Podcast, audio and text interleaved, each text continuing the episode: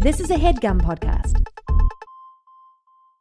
While Andrew and Craig believe the joy of discovery is crucial to enjoying any well told tale, they will not shy away from spoiling specific story beats when necessary.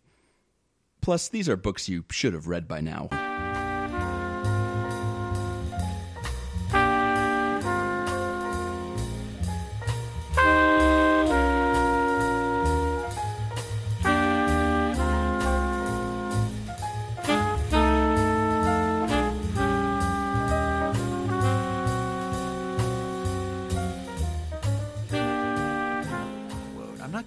Ton of quotes. It's one of those books where I highlighted so many things that Oh man, that it's That's always be- tough. It's gonna be needle in a haystack, even among my highlights to find the exact stuff. I even among your highlights magazine. highlights for children. I made a highlights for children joke over vacation, and Susanna didn't understand. like I think she got the joke, she just didn't understand why I had made a highlights for children joke. That's a sign of a healthy marriage, I think. Mhm, Yeah, It's like I I don't know why you did that. but I respect your right to do it. Welcome to Overdue. This is a podcast about the books that you've been meaning to read. My name is Craig. My name is Andrew. The the thing that has been my jam lately has been being very aware of Laura will say a word, I will mishear it and say what did you just say whatever? Mhm. And she'll go, "Why would I say that?" Mhm. And my response is, "That's why I asked." Cool. Is this like a post wedding thing? Is that how your relationship is changing? Is you just like mishear each other more often? Or... No, it's been going on for a good long time. Okay, cool. I think, uh, yeah, post wedding, it's not that different. It's I- like the same. we were in the paper. It was really weird. I don't know why we. You were in the paper. I'm not. Listen, I am glad that you guys were in the paper. But like slow news day, come on. It had the weird effect of like, so Laura works at a theater where her job is to talk with donors and stuff. And she was meeting someone for the first. She was meeting someone's husband for the first time, Mm. and he had when he was like asking about what I do, all of the answers she was giving sounded oddly familiar. Okay. And then he had to be like, "Why do I know this already?" Wait, Sunday's the day I read the paper cover to cover. I've read about your whole life story already. This is Wow. weird. Cover to cover. How many strangers' weddings has that dude read about? Probably Is my too many. question. That's a Like good- local Philadelphia socialite Laura Van Tassel. I would love to like find someone's scrapbook where all they did was just clip out vows columns and paste them hmm to backing and just hold on to them. I think that's the kind of them. you don't typically put that in an album. I think you usually paste that all over the walls of a room for someone to like find and be horrified about after you die. with like thumbtacks and string connecting. all Yeah, the right. people. And like a big post-it note with just question marks on it. So usually we talk about books. Most of the time we get there, and this week's hopefully going to be no different. Hopefully. So, Andrew, you finally finished a book that we've been promising for like a couple weeks now, and people have been pretty excited. What book was it? It's not a Moby Dick level thing, but No, yeah, it did it did take a bit. Um this is 1Q84 by Haruki Murakami. Sure. Um, and it is the name of the book I discovered in my research is a pun on the way that nine is pronounced in Japanese. Oh, okay. Yeah, so it's it's pronounced Q, I think. The number nine is so. That's not confusing at all. Yeah, no, it's it's a play on words. It's very clever. okay. And it's, Um, and we've we've read Murakami. Well, the podcast has read Murakami ever before. Um, I think when I was on my honeymoon like a year and a half ago, our friend Chris came on and read um, what was it, Colorless Somebody and his oh, something something. Oh man, let me pull it up here. Uh, it is the colorless Suzuru, Tsukuru Tazaki and his years of pilgrimage. There you go. And I believe that was his most recent novel. I think that was 2013. And 1Q84 is the novel before that. So it was um, published in Japan in three volumes. The first two, I think, in 2009, and then the third one in 2010. And then all three volumes were translated into English. Volumes one and two by this guy Jay Rubin, and volume three by Philip Gabriel. Um, I'm not sure why they had two translators do it, unless it was like a timing thing or just like a multitasking I imagine it was that because Yeah. from what I was published- reading, the Published the, in English in 2011, just Sorry. to get that out. No, yeah. Uh, from what I was reading, he published the first two volumes and then a year later went back and did the third. Like it Right, sounded like yes. he was surprised that he was not done with the book, which I want to maybe return to later if if you have any impressions about I that. yeah, I definitely do. Uh, I think um, Knopf was the Knopf Knopf was the publisher in America that had the rights to it, Mhm. and I remember that being a big event. Like I was not familiar with Murakami, and I still have not read a Murakami. Um, but when that book came out, I remember like people were very excited. It has a very elaborate cover. I think I have a copy on my shelf. Like it was the literary event of the year in Mhm. America. Well, Uh, you you went back and um, listened to part of that Murakami episode. My understanding is that the audio is is not our best, so if you don't want to go back and listen to it, like that's fine. I'm, I'm th- I throw no shade, shade at Chris. We we did not step up our guest microphone game at that point. He sounds like he's in sort of a concert hall, probably a bedroom. okay. I sound like a computer's trying to eat me. I don't know what was wrong with my microphone that day. Okay. Uh, it does not match our current quality. Uh, but I do have a couple like tidbits on Murakami that from that episode, so that if you like want to go listen to it, like, all you know, listener beware. But yeah, listener beware. It sounds like a cell phone with a bad signal falling down the stairs. but here's some stuff that you might have learned from that episode. Uh, Murakami was born in 1949 during the post World War II uh, baby boom of Japan, which I don't necessarily knew, think I know was a thing, but there's I'm whole- not. Sh- yeah, I know like U.S. baby boomers are a big thing, but presumably it it also was. Uh, I, I don't know. Like the impulse, like all these, all of our men just died. Let's let's we better get back on that, right? Yeah, there's a there's a whole Wikipedia article about it, and it's separated into United States, Canada, Australia, United Kingdom, European, and South Pacific trends. So there's it certainly happened in other countries.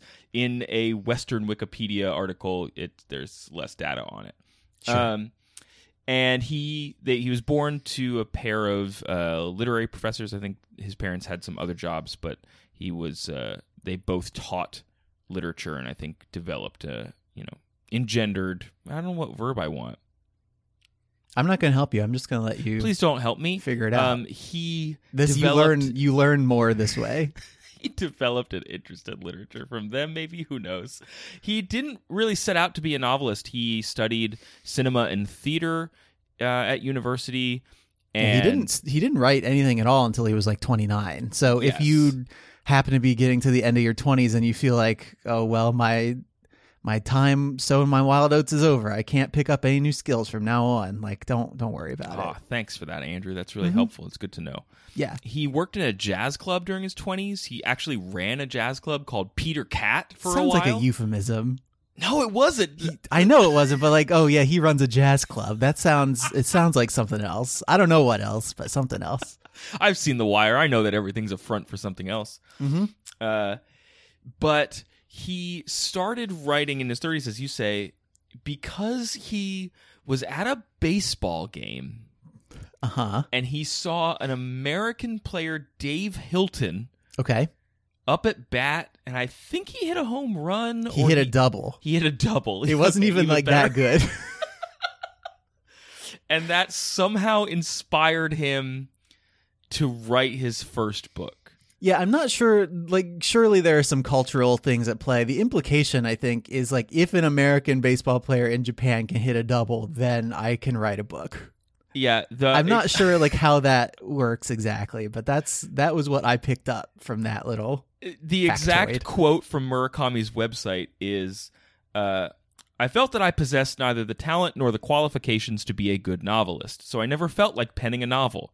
Rather than writing an inconsequential novel, I would rather I would much rather be on the side of reading good novels. But that April afternoon, as I was watching the game at the stadium, I had the sudden notion that quote perhaps I too can write a novel. Oh, okay. So, all right, I'm revising my original interpretation a little bit.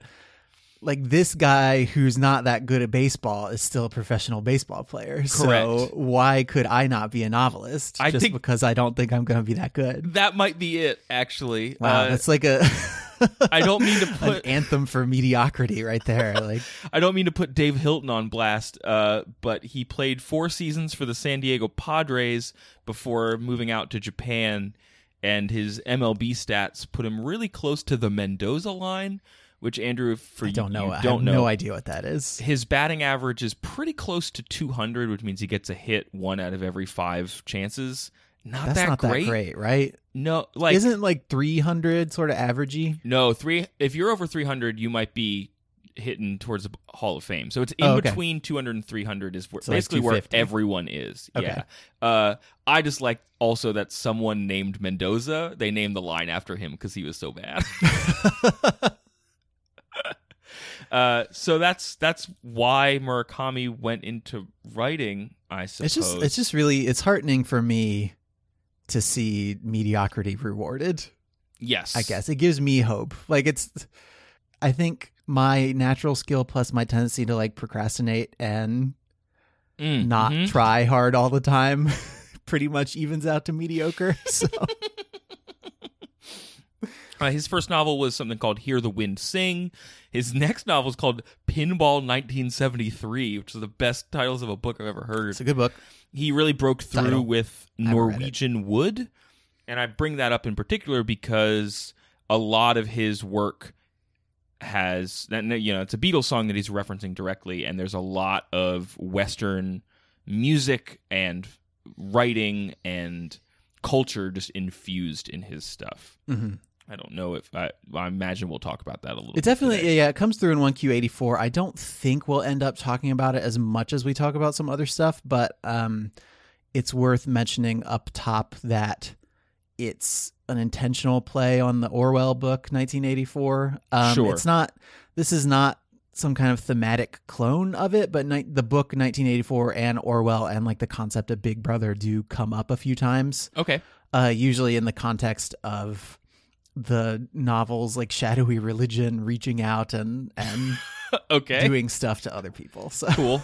there you go um what else about murakami i had some other things When we talk about this book, we won't really be talking about first person narrative. I don't think. Right. They're that's probably- that's something he's known for but in this book he does third person and some reviewers actually dinged him on it yeah. I'm not 100% sure why unless it just like they don't want to be surprised they they wanted to know what they were getting into with the murakami book and they didn't Yeah, he has been uh, aligned with a genre of Japanese literature called the I novel, and I, I would not, uh, I don't want to misstep by attempting to pronounce Japanese, so I'll just say the translated the I novel. okay Uh, and it's a confessional type of literature that came about at the turn of the 20th century that ushers in naturalism and you know you're trying to depict real things that maybe uh, depict things as they really happen and maybe are based on something in the author's experience. I personally think it's interesting based on what I know from Murakami's writing that is sort of dreamlike and magical realist and kind of eclectic that it still draws a tradition from this genre based in naturalism. Well, he's he's known for um, combining realistic elements with fantastical elements, which definitely comes up in one Q eighty four.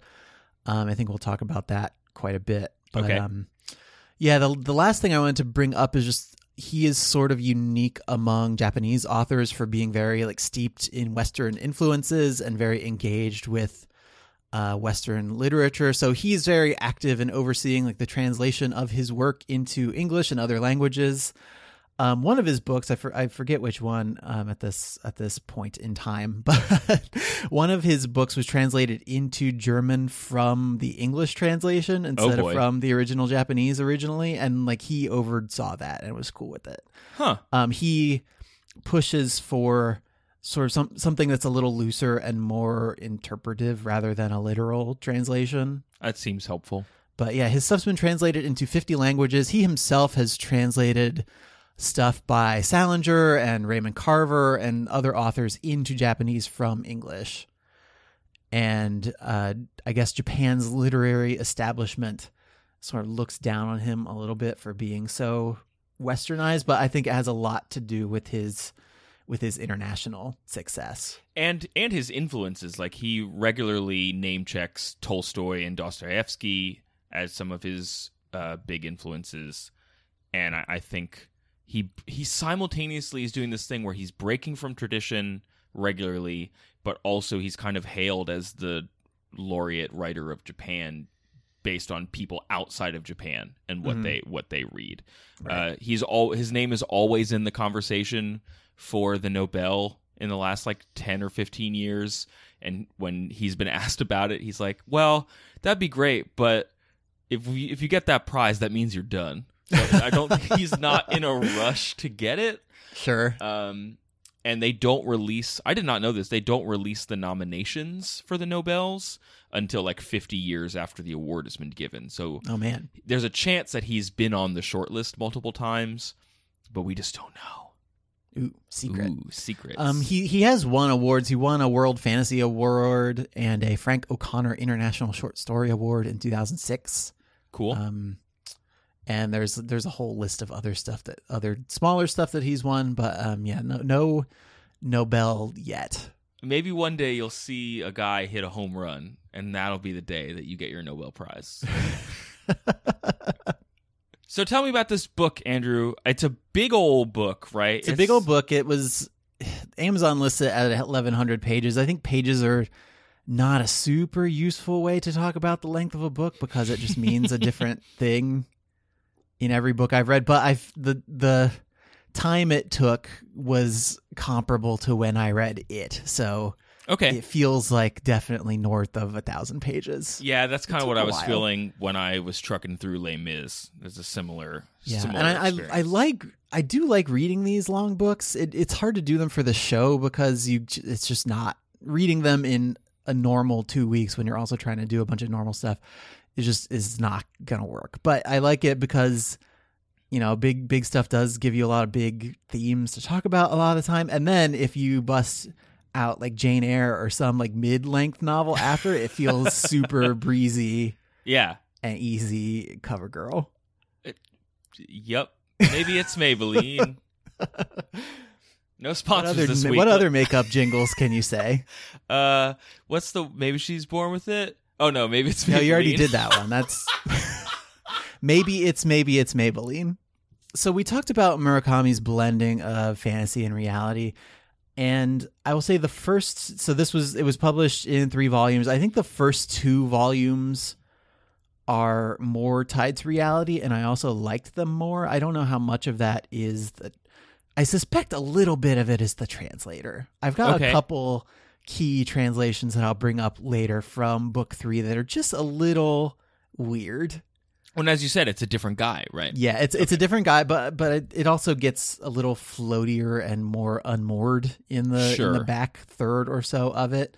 Um, yeah, the first the first well, the whole book basically is brought to you in the viewpoint of two different characters. You get one other point of view character and then little jaunts into other people's heads occasionally, but the bulk of the book is told in alternating chapters from the point of view of these two people. Great. Um, so there's Tengo, who is a math teacher and an aspiring novelist. Uh, he shows promise, but he still hasn't caught his big break. Uh, he enters literary contests a lot of the time, and he's he's always a finalist, but he rarely he's never like he never wins the prize. He doesn't. he's win, just- he doesn't win the cash. Tengo Yeah. never gets the cash. No, Tengo doesn't get the cash, and he, yeah, his uh his editor Komatsu sees something in him, but like the talent is there, but he hasn't. He basically hasn't decided what he wants to write about yet. Like So he hasn't found he hasn't found the idea Okay, that will his really skill make is top compelling- notch, but Yeah. he, he doesn't have a muse yet. Yeah, yeah, yeah, Okay. basically. Um, and then the other person. Now the book says phonetically, aomame. Okay. I'm probably gonna say like aomame or something, just because that's how I pronounced it in my head up until I read the phonetic thing in the book. Okay. And it's also similar to edamame, Which is easier to say. which is easier to say. But yeah, it's a it means sweet pea. I think it's an actual. It's a it's a okay. So that might be that related. sweet pea. Yeah, no, it it definitely is related. Okay. Um, I'm not sure which pronunciation is is more correct, but I will probably default to the one that is That easier you for me say. to say. Sure. Yeah. Okay. um, she's like a gym instructor who has teamed up with a wealthy dowager to uh, help victims of sexual abuse. Now that all sounds on the up and up, but twist sometimes for the for the more severe cases, the solution is to murder the abuser. Oh, okay. Yeah, with a with an ice pick like tool of Aomame's own design that she pokes into the back of your neck and she makes sure that there's no blood and it just looks like you died of natural causes. Whoa. Yeah, it's pretty cool. Um so the book begins this is the first where do I want to start here? So it's set in 1984. I just wanted to. it's to set double in the year that. 1984. So one thing I really liked about Murakami's writing is he has this way, and this is this is the strength of his realistic writing. He has is he has a way of making like a traffic jam or someone preparing food or something. He has he has a way of making it like really interesting. He writes about it in such detail that you can really see yourself there. Sure, sure. Um, and he also he also will bust out a really good metaphor every now and again that really just Um, you know when you read a really good metaphor and you're like, man, that's a good metaphor. yeah, no, I I get that sometimes. Uh, Komatsu smiled. It was the kind of smile he might have found way in the back of a normally unopened drawer. It's a junk door smile. yeah, Oh man, basically. that's great. Yeah, it's real good. Okay. Um, so okay, let's let's talk about metaphors while also forwarding our discussion of the plot of the book. So this uh, it opens with Aomame. She's on this expressway, on her way actually to kill somebody, Great. and she's caught in traffic, and she's not going to make it on time. And so this mysterious cab driver dude tells her that there's a shortcut. There's like an emergency stairway down to the street level that she can take Yeah. to get off the expressway Mhm. and she's like okay and then while she's while she's climbing down she gets sort of disoriented momentarily Mhm. and when she comes out at the bottom she walks past this policeman who is wearing like this semi-automatic pistol and she does not remember she she knows that policemen wear like much lower tech guns than this just because there are not that many guns in Japan. And so she knows that something is off. Okay. um, so she goes about her business for a while, and then eventually start like she she realizes something's not right, and so she's reading through all these newspapers and stuff, and she finds this big story that she would not possibly have missed about a shootout between some members of like a, a cult or a religious sect and the police that Okay. happened two or three years ago and as a result of this shootout the police now wear like heavier firearms oh, okay. Okay. and so I don't, I'm not, this is toward the beginning of the book, and I have been reading this for something close to a month, so I don't remember the exact logical leap, but she concludes that she must be in another like timeline or another world. Because and Oh. she and she traces it Oh. she traces it back to being disoriented and walking down that stairway. okay. And so she decides I'm going to refer to this reality that's almost my reality as 1Q84. Because it's not one nine eighty four. Right. And she's she's saying either I'm funny or the world's funny. I don't know which. The bottle and lid don't fit. It could be the bottle's fault or the lid's fault. In either case, there's no denying that the fit is bad. Oh, I have. So ex- there's another I have that there's- experience with Tupperware all the time. Where like I get because I will lose Tupperware or leave it at the office or just like eat it. I don't know what I'm doing, but Tupperware is the socks of of dinnerware of dinnerware. because you always like lose one or the other. Yeah, and then you're. I was putting a lid on some Tupperware the other day, and it wasn't fitting, but it looked like it should, hmm and it was just because I had like lost half a Tupperware somewhere. I'm sorry I was just mixing it together. your Tupperware problems. I need to have a Tupperware party and get my Tupperware right. It's, I, is that what Tupperware parties are? I don't know that that's what they are. Well, is it just when you sit around and burp all your Tupperware You, together? s- you sit around and like everybody brings all their Tupperware, and you try and find lids for your orphaned bottoms, and like a- vice versa. It's like a key party, but for Tupperware. I guess. Everyone leaves home with someone else's Tupperware. I guess. Wow. Okay. Yeah. No, I would. I this is this sounds like a much better Tupperware party than what I think they normally are. So she's in another universe. She's in another. She's in like a parallel world. So Okay. she's she's in one Q eighty four. Uh, meanwhile, Tango is talking to his editor Komatsu. They've read this draft of the story called Air Chrysalis, and it was written by a seventeen year old girl named uh, Fuka Eri. Mm-hmm. and it's badly written, but Okay. the story is really, really compelling. Like they both note that even though like the grammatical problems are completely and totally like endemic and could not be easily smoothed out, the story that the, that is being told is so compelling that you can't not read it all the way to. So it's like the flip side of Tengo's problem. Right, exactly. And so Komatsu has this idea, you know, why don't you ghost rewrite Air Chrysalis and we'll resubmit it and we'll get it published. We'll have some fun, we'll make some money.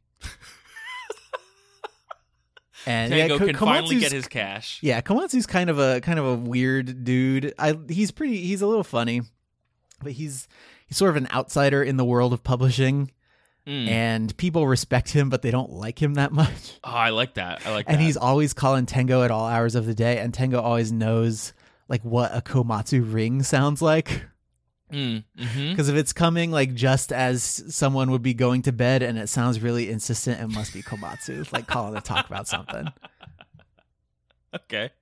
So they decide to do this, and they get in touch with Fukaeri, and they just want her permission. And she says that they're going to need her guardian's permission. His name is Professor Ebisuno, and uh, Tengo goes out with Fukaeri to Professor Ebisuno's house, and they have this conversation about about Fukaeri and her past, where a few things come to light. So, for one, Fukaeri is dyslexic. Uh, not a lot of people know it, but she did not even really write this down in the first place. She dictated it to Professor Ebisuno's Mm. daughter, Mm. who wrote it down and then submitted it. Well, actually, I think maybe Professor Ebisuno submitted it because the deal is like Professor Ebisuno and Fukaeri's parents used to be friends. Huh. Um, but Fuka Fukaeri's dad went on like he was an academic and then he became disillusioned with some things and he went off to like start this sort of back to the earth movement Okay. where they would just like live off the land and, and whatever and it gradually transformed into this religion and uh, Fukaeri ran away and Professor Ebisuno hadn't been able to contact her parents he didn't know what had happened to them and so he, I believe he wants to get this book out there because it's implied that the stuff that happens in it really happened. Ooh. And he thinks that if he gets the story out there and it gets a lot of press, that it might bring some, it might bring Fukaeri's parents out of hiding. It might just reveal what happened to them. It, you know, he's, he's trying to figure out what the deal is basically. it sounds like a mix of like a Vonnegut and a Philip K. Dick story. Maybe. Just that there's like an alternate universe. There's this like Yeah, I mystical could, yeah, I could story. definitely see the Philip K. that- Dickness yeah. of this. little little man in the high castle going on. It feels like. But are these people aware of the alternate universe? Tengo and Aomame are both eventually Okay. because something something else happens.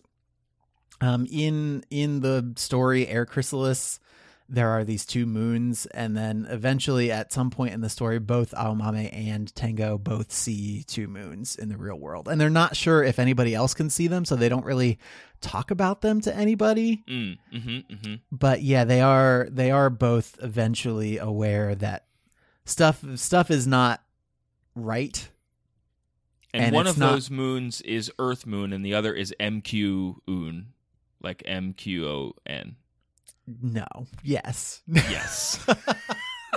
to get into the thing about the moons, like there's this whole thing about about Air Chrysalis and the story and the and the people and the, the people in the story, and it's it's a little it's a little weird to explain. sure. I don't know if I want to get into it this early or if, we, or if we should just go for broke. Um, Well, if there's anything else, I know you really wanted to hit plots in the first third of the book and or first half of the book and then kind of spiral out from there. Is there anything else that we need to know before we really start diving into Air Chrysalis or the ramifications of this alternate universe? Uh, let's talk a little bit more about Tengo and Aomame. Um, yeah, hit me. it is revealed through these alternating chapters a little bit more about their past. So we talked about uh, Murakami and his um, writing about like outsiders or loners or people who are kind of isolated. So Mhm. Tengo, his mom left at a young age. Like he was he was younger than two, and he doesn't really remember her. Okay. Um, but he does have this memory that's it's so early that he's not sure if it's real or fake, but he does have this memory of like some guy who's not his father, like feeling up his mom, basically. Oh. And he's yeah, he's not sure if it's real or not, but he he was raised by his father who was a um who was an NH, NHK bill collector. That's basically the like Japanese television network Ah, and okay. subscription is is mandatory and you have to pay for it.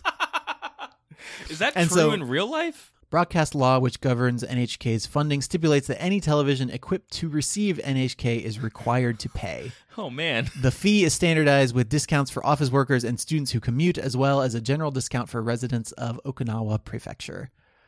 Um, so yeah, this is a real thing. So so Tengo's dad basically drags Tengo along with him on all of these. Like it's always happening like on Sundays and on the weekends. He's always dragging Tengo along with him.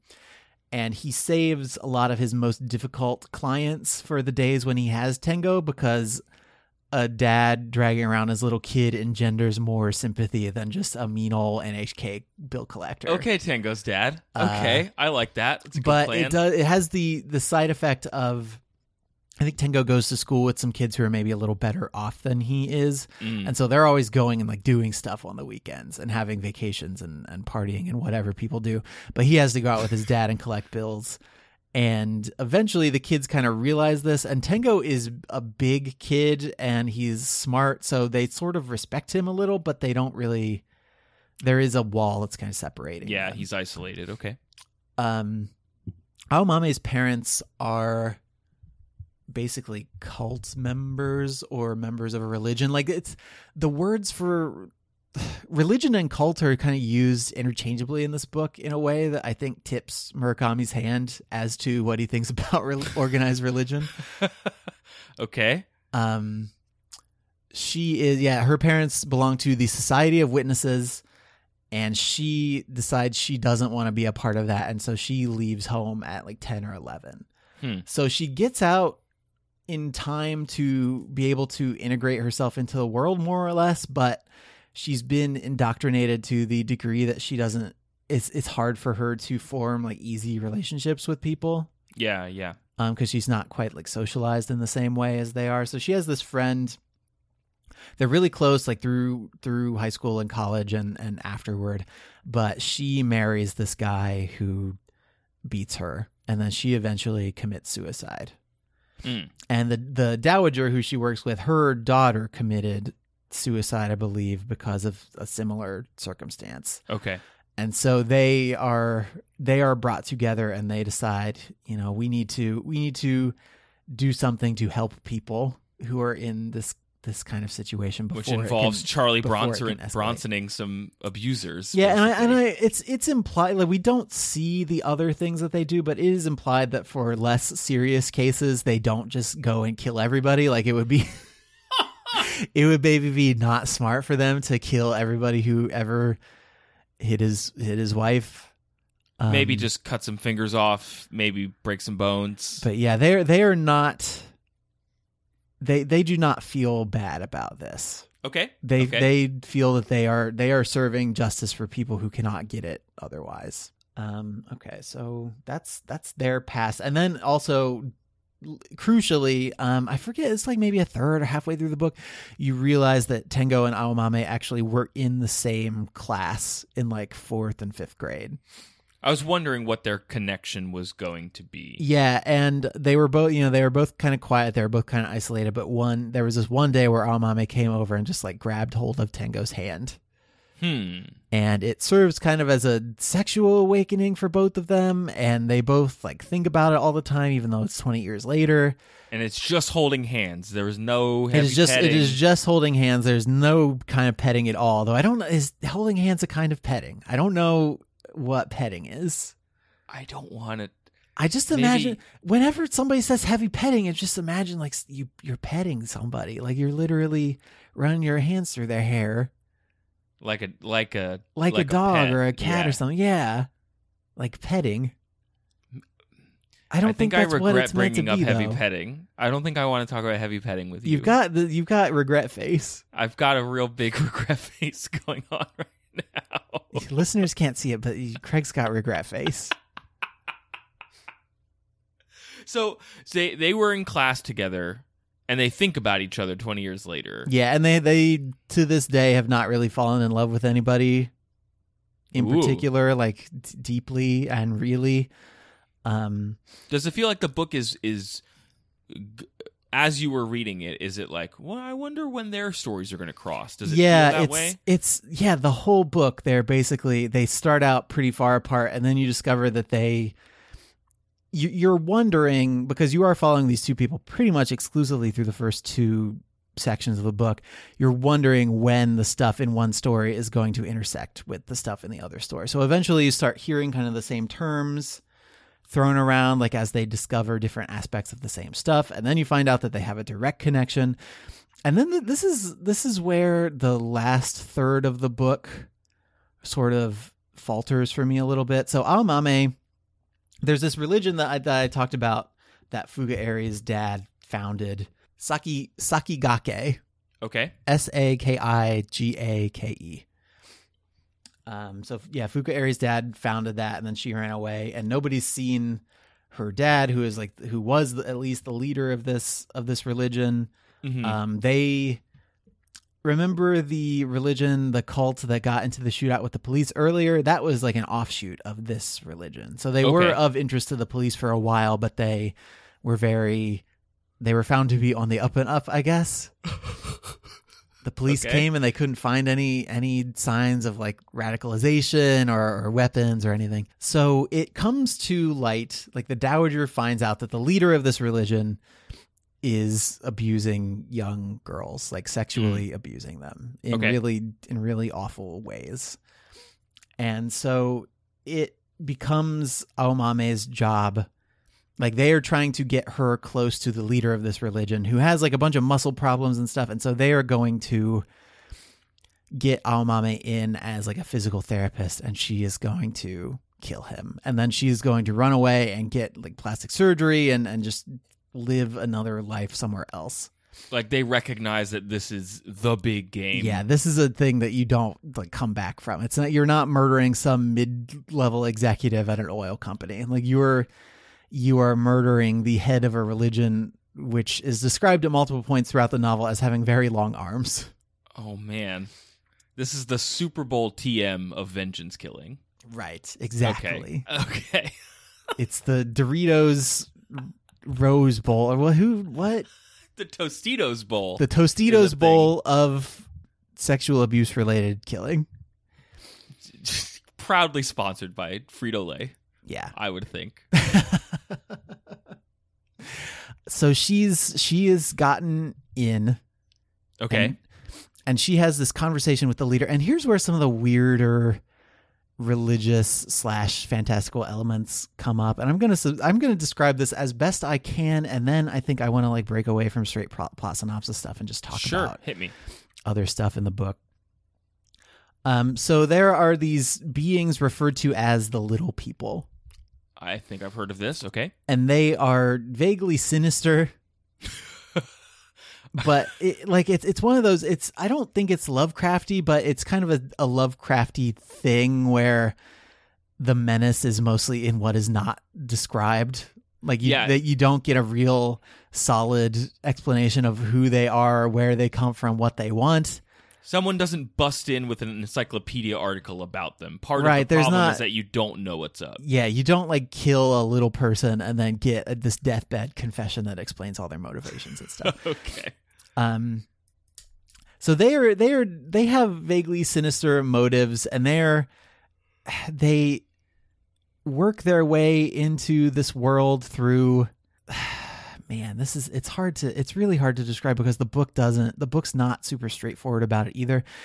Basically, they make air chrysalises. The book Air Chrysalis is about them.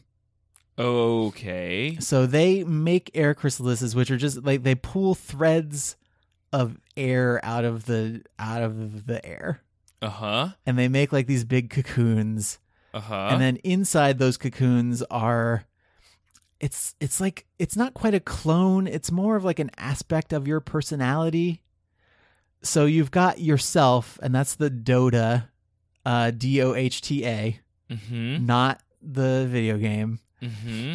and then there's this like sort of clone or representation of yourself called the maza m-a-z-a and so and to go back to the two moons like the main moon moon prime is the is the dohta Moon Classic is moon the Dohta. moon classic is the dohta and New Moon. clear moon Crystal Moon. diet moon with lime is the maza And the little people And I guess are the- the here to Mazas- make you want the Maza. well no the maza is like a it's a more permanent conduit for the little people into our world essentially yeah. And so the little people they need these the Mazas to like work their will on the world. Um they also need they need a receiver to like hear the stuff that they're saying.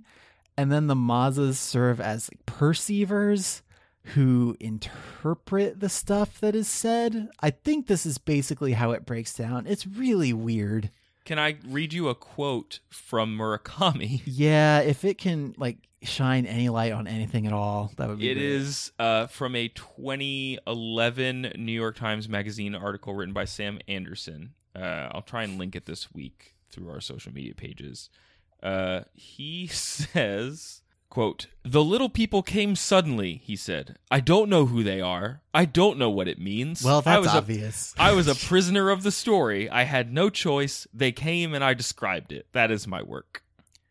Yeah, that's pretty much what happens. So it's like hundred percent. So it doesn't sound like he's super clear on it either. No, which- I share that quote to say that if we had Murakami on this podcast right now, he would probably give me the same explanation that you gave. great. Okay, so so know that the little people to work their will in this world, whatever it is, and it's to whatever Not, end. it's not clear what they want or why. hmm um they need the they need a receiver and they need perceivers and the implication is that the receiver is sort of highlandery insofar as there can be only one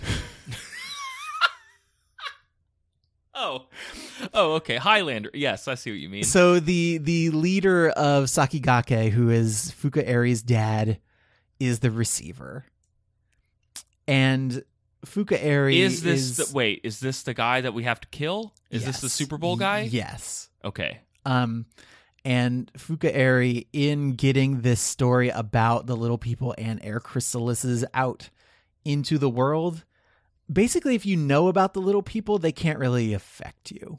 Oh, Again, okay. not super clearly explained, but like so. So the little people, what they're trying to do is they're trying to get air chrysalis off the shelves, and they're trying to find a new receiver because the leader's body is sort of falling apart. And it's Sure. not clear if his body's falling apart because of the little people or just like what the what the tie is.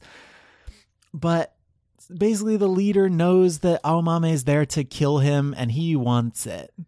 Oh, he doesn't. He doesn't want to be a servant to the little people. Right. So it's it's implied that both he and Fukaeri are fighting back against the little people in these in whatever way that they can figure out. Cool. And that's basically where book 2 ends. I think it- there, there's some other stuff that happens, but that's like the big climactic thing. And then from there from there it gets more surreal. Mm. Well, w- once I imagine you start dealing with the little people directly, if if even just talking about them is sending me into like prisons of non-Euclidean geometry, Uh-huh.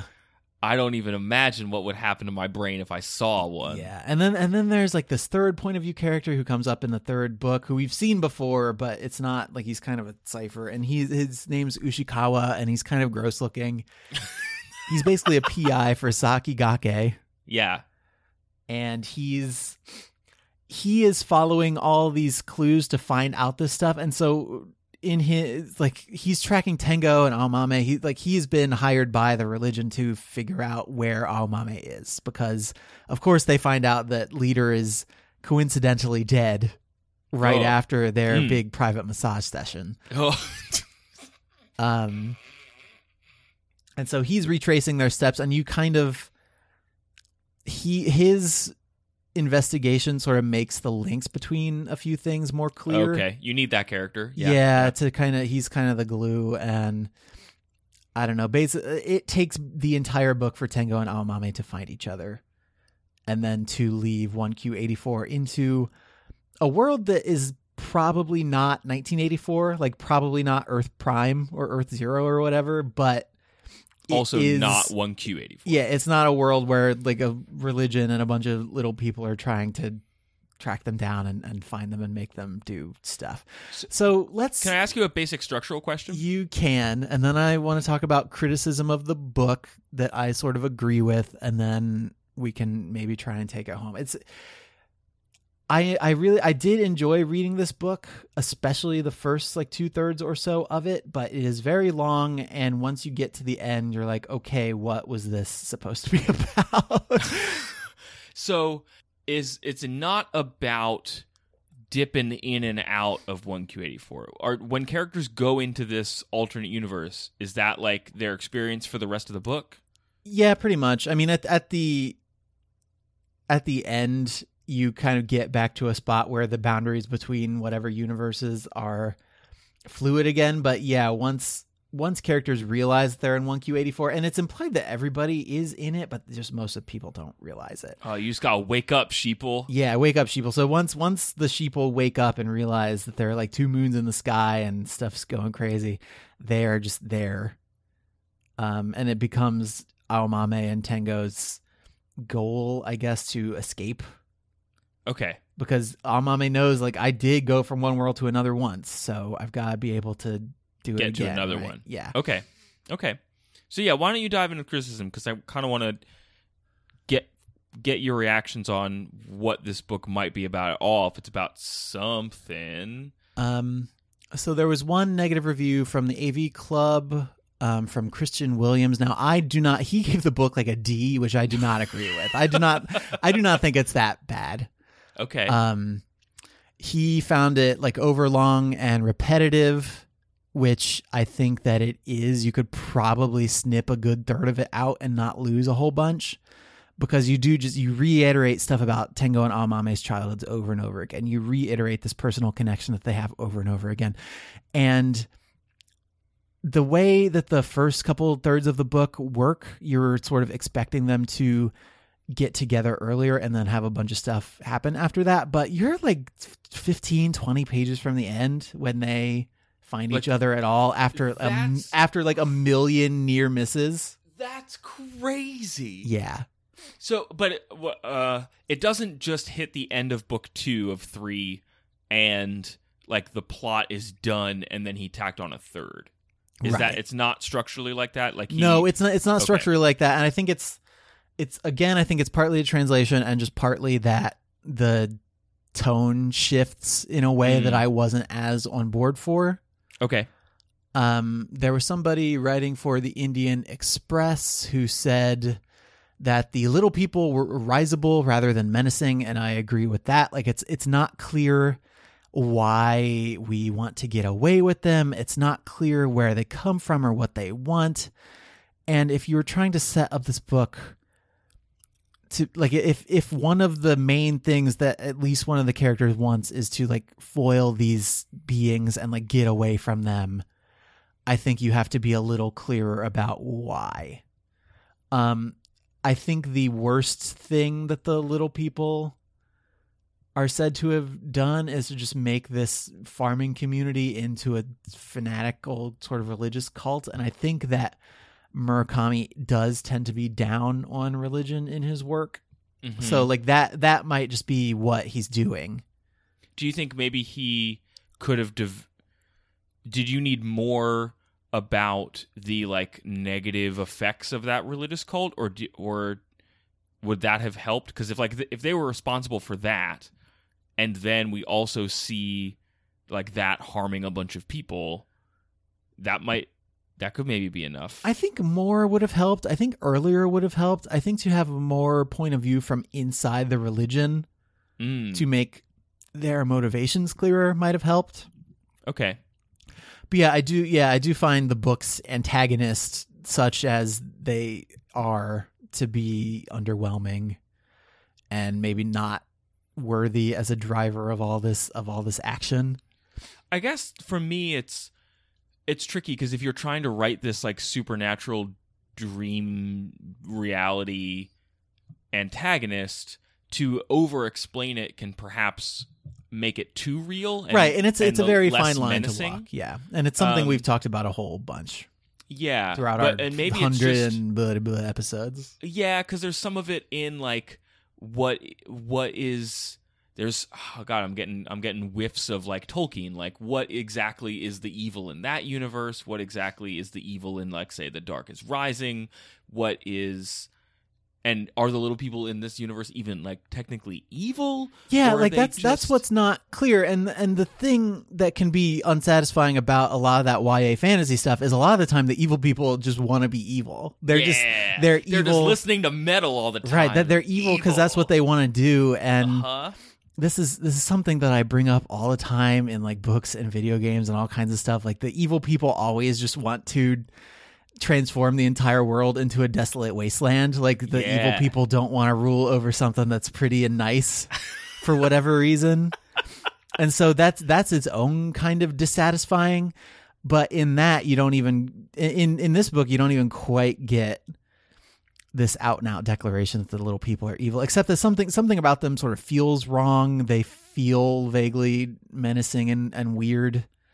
well But it's just so- it's all on the whole, it's just like a shade too vague, I think, for me personally. is it is it a you know you were we were talking uh earlier in the show about his gift for metaphor like are they a perhaps vaguer than you might like metaphor for something like is there a a, a negative idea or energy that they're like that they vibe with in terms of just like are they entropy are I mean, they I don't like you could you could just tie it back to the religion thing again. Like they are, you know, all throughout history, a lot of these, a lot of modern religions have started with like some prophet who hears words from some higher being.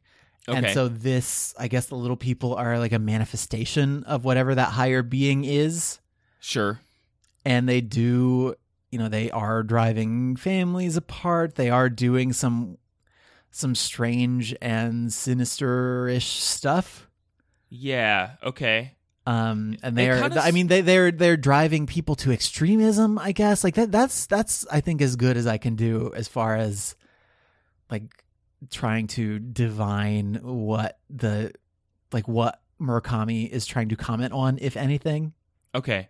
Because I'm also now reminded of Stephen King too, because he has these kind of nebulous evil forces that, what in my experience, are in there, not even so much to justify themselves, but as to like put into relief our our baser human impulses. Right, Like yeah. that's what Stephen King does a lot of, and it doesn't sound like that's here because the we're in this alternate universe and all sorts of other stuff is going on. But Mhm.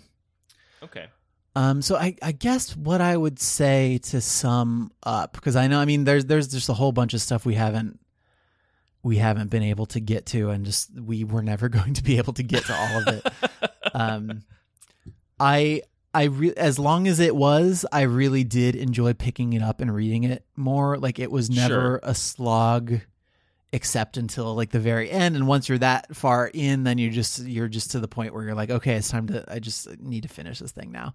Yeah. Um, I think it ends fairly strong. I think a lot of the stuff in the back third of the book's not great. Um, here's a translation thing.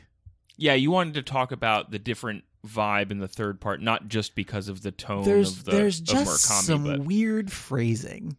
okay, Um, so there's this character Tom Tamaru, who is uh, uh he he used to be in the armed forces and he's just he's like a professional assassin. Basically he works with the dowager and with Aomame. Sure. um and Aomame is telling him something and he is he is gay. And this is this established earlier that he's openly gay. And she's she's telling him something and she says it's hard to say this to a man though. And he says I'm like a rock wall. Plus when it comes to being gay I'm in the big leagues like what I'm sure something has been lost in translation here. Can you repeat that quote for me? When it comes to being gay, I'm in the big leagues. I just think that that sounds like a person I want to hang out with. You just want to make that your ringtone for me. Yeah, I do. just because of your disdain for the use of the phrase big leagues. Like I want oh, I want everything you say to be about you being in the it's just it's a it. weird it's a, and and for starters the to say I'm gay so it's cool to tell me about your woman stuff is just it's a little strange in the first place and to a say little presumptive. Yeah, okay. right and then and then to to express that with these exact words when it comes to being gay i'm in the big leagues like as opposed to what what are you talking about Well, there every every like gay community, I'm sure, has like a minor league system, right right, where people like come up like this is like useful. We were talking about Dave Hilton, like he had to go over to Japan mm-hmm. because he couldn't hang it in the big leagues Mhm. in America. well some people get drafted right out of high school What are we talking about? I don't I feel like we're in dangerous territory. we're in the big leagues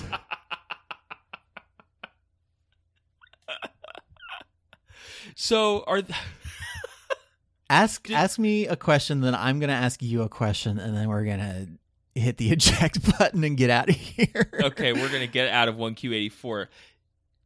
Did you enjoy the two main characters? Did you like spending time with them? With these I- big books, I find that that is like that is make or break for me. i did yes and Any- the thing for the, any the thing this particular book reasons. Well, it's it, it comes back to Murakami's ability to just describe people in a realistic and relatable way. Like you just you really Mhm. sympathize them, with them, and you really get a sense of what makes them tick. You are upset when they're upset. You you're just you feel what they feel most of the time. Um, Okay. that can break down a little bit when reality gets a little more elastic Sure, sure. but generally yeah you do you enjoy reading the writing you enjoy spending time with these characters what this book makes me want to do is read um like shorter punchier Yeah. i don't want to say better because this book is critically acclaimed from a lot of a lot of quarters but it makes me want to read more murakami Sure. which is i think a good a good thing from any author like it's some sometimes when you're reading a book you don't get such a strong sense of the author that you want to go and read more stuff that they've done but that's the that is the effect of the of the prose here i think You want more Akami. i do want more comedy you were smiling you had that smile for like 30 seconds and i knew oh man okay cool You just kept talking. I couldn't say my goof. no i know you had it loaded up and i didn't want to keep talking for so long that you couldn't get it out there because that's the worst when you get like pun blue balls So ask me a question. Hit me. It's my turn now. Okay, so Tengo and Aomame have this point in their lives where they sort of break with their families and try to get away. And I know that you have a pretty close relationship with like most of your with a lot of your family. I, I just wanted to know if there was anything big that your family did that you sort of like broke from or that you wanted to get away from. Ooh. Um, I can. I mean, I can say for my part that I was just I was driven to be independent, like as early as I could possibly be, like financially and and Mm, mhm. and whatever. I don't know. And, and then uh, I think religion is also a, another thing. Like we don't we don't talk about yeah, it. that's a sticking spot for we you. don't we don't talk about it a ton on the show, but like I'm not particularly religious.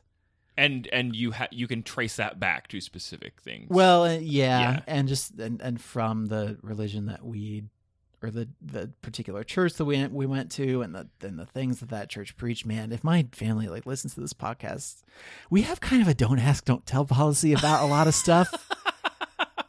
um, when I started drinking in college, that was the like That they was a big thing. I they knew and I knew and I knew they knew, Yeah. but you just don't talk about it. It's only become it's only within like the last couple of years that I've become comfortable even talking to them about like the home brewing and stuff that I do. So it's it, Interesting. um I don't know if there's a particular thing that I was like, I don't want any part of that. Um, because I didn't grow up in a in a really strict environment. I kind of just did my thing.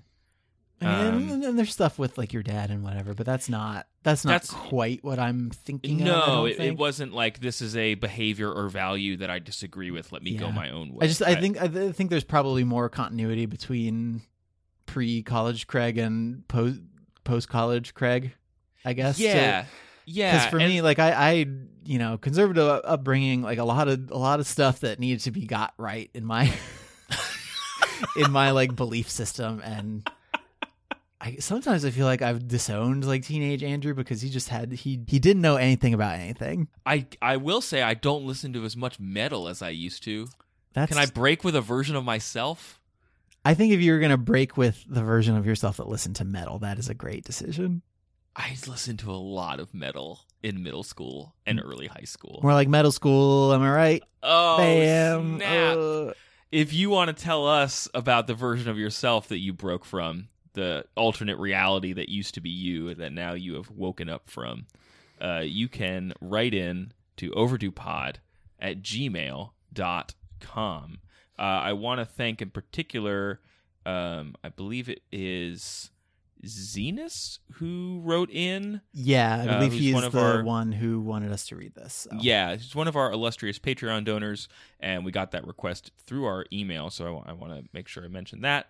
I also want to thank folks who have been reaching out to us on social media. That's Facebook and Twitter.com slash overdue pod. Uh, I want to thank Lydia and Bookish AF. You know what that stands for. TFB, Ariel, Stern, Lucas, Catherine, Tyler, Veronica, Katie, Lindsay, Melissa, Rebecca, Jess, Brittany, Jacqueline, Rachel, Karen, Taylor, Emily, Josh, Amy, Lynn, uh, Sarah, Matt, and Jane. Jane shared with us that she works with a cat named Travis. We were talking about animals with people names. I don't think she works with the cat. She says that the cat lives in the office building where I work. She and the cat are not colleagues. okay, fair enough.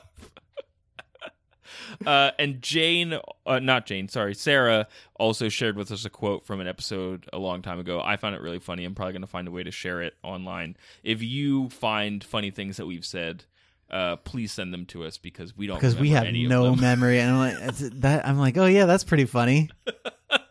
Who said that? Oh, weird. Andrew, if folks wanted to uh, find out more about the show or go listen to that old episode that I told them not to listen to, except Chris did a really good job, uh, where should they go? Uh, they should go to overduepodcast.com, which is our internet website.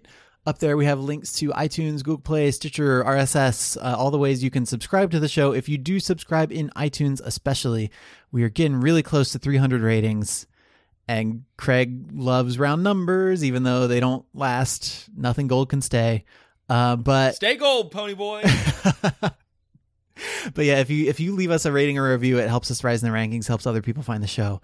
Um, we got a few responses to we talked about the possibility of maybe dumping Stitcher last week, but we got some responses that that you know people are listening that way and want to keep listening and haven't had some of the problems that we've heard about from other quarters. So I guess as so as long as we don't need to do hard work to like keep it going, I think we'll just keep it up. Yeah, we like you guys, the listeners. Yeah, we don't want to inconvenience anybody, so don't don't worry about that. Um, up on our website, you can also find links to Headgum, our podcast network, Spreaker, our podcast host. Um, you can find a link to our Patreon page, which you can you can use to financially support the show. A lot of people have been doing that lately, and um, if you haven't, if you donate at the five dollar a month tier or above, you get to bump a book up to the top of our list. So if you haven't heard from us and you've donated recently, uh, watch your inbox. We're going to email you, or just contact us through one of the methods we mentioned before, and we'll we'll get your book on that list. Uh, what else? You can also find a link to our Goodreads group. Goodreads is a cool website that we that Andrew and I use intermittently, but there is an overdue podcast group that's pretty cool. And I've been trying to start a conversation for each episode. Uh, and there's a pretty good thread going right now about pets and animals in literature. Mhm. There's a lot of good book recommendations, actually. Uh, and uh, there was a dinosaur discussion, but it got a little weird, so I don't want to talk about it. Thanks, air. thanks, Chuck Tingle. But, let's just say, let's just ah. say, thanks, Chuck Tingle. Thanks, Chuck Tingle. Um, and also on our website, you can find out about upcoming books that we're reading. I am currently wrapping up our somewhat belated May bonus episode for patron donors and then everyone else a, a few days after, which is Guilt by Association by Marcia Clark. It's a fun, like legal crime procedural set in L.A. I'm, Mhm. I'm enjoying it.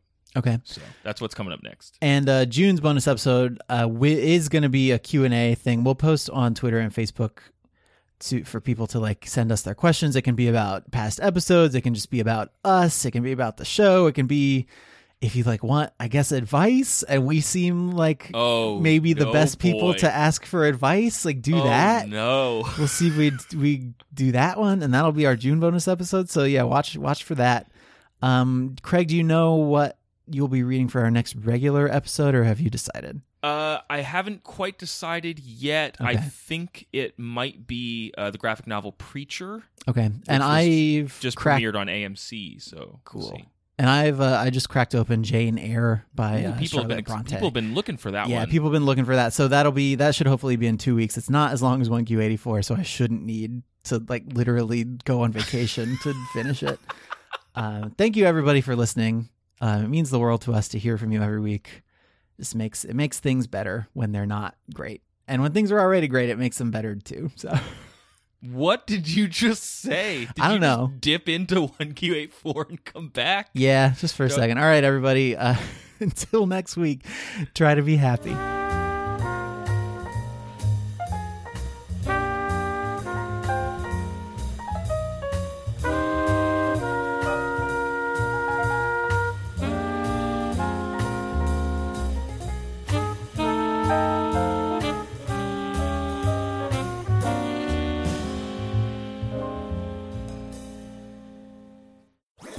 That was a headgum podcast. I'm trying to think of uh, any meals that I've cooked that would deserve the Murakami treatment. but I'm I'm coming up a little short. I made some chicken and pork the other day. At the same time, I don't know what I was doing. I was grilling chicken and grilling pork. Wow, that's I know. impressive. It was you're weird. really I true also had- multitasker. I also had corn on the grill. Who? Oh God, I was getting crazy. I can't stall anymore. I could start. no, I know that's fine. I'm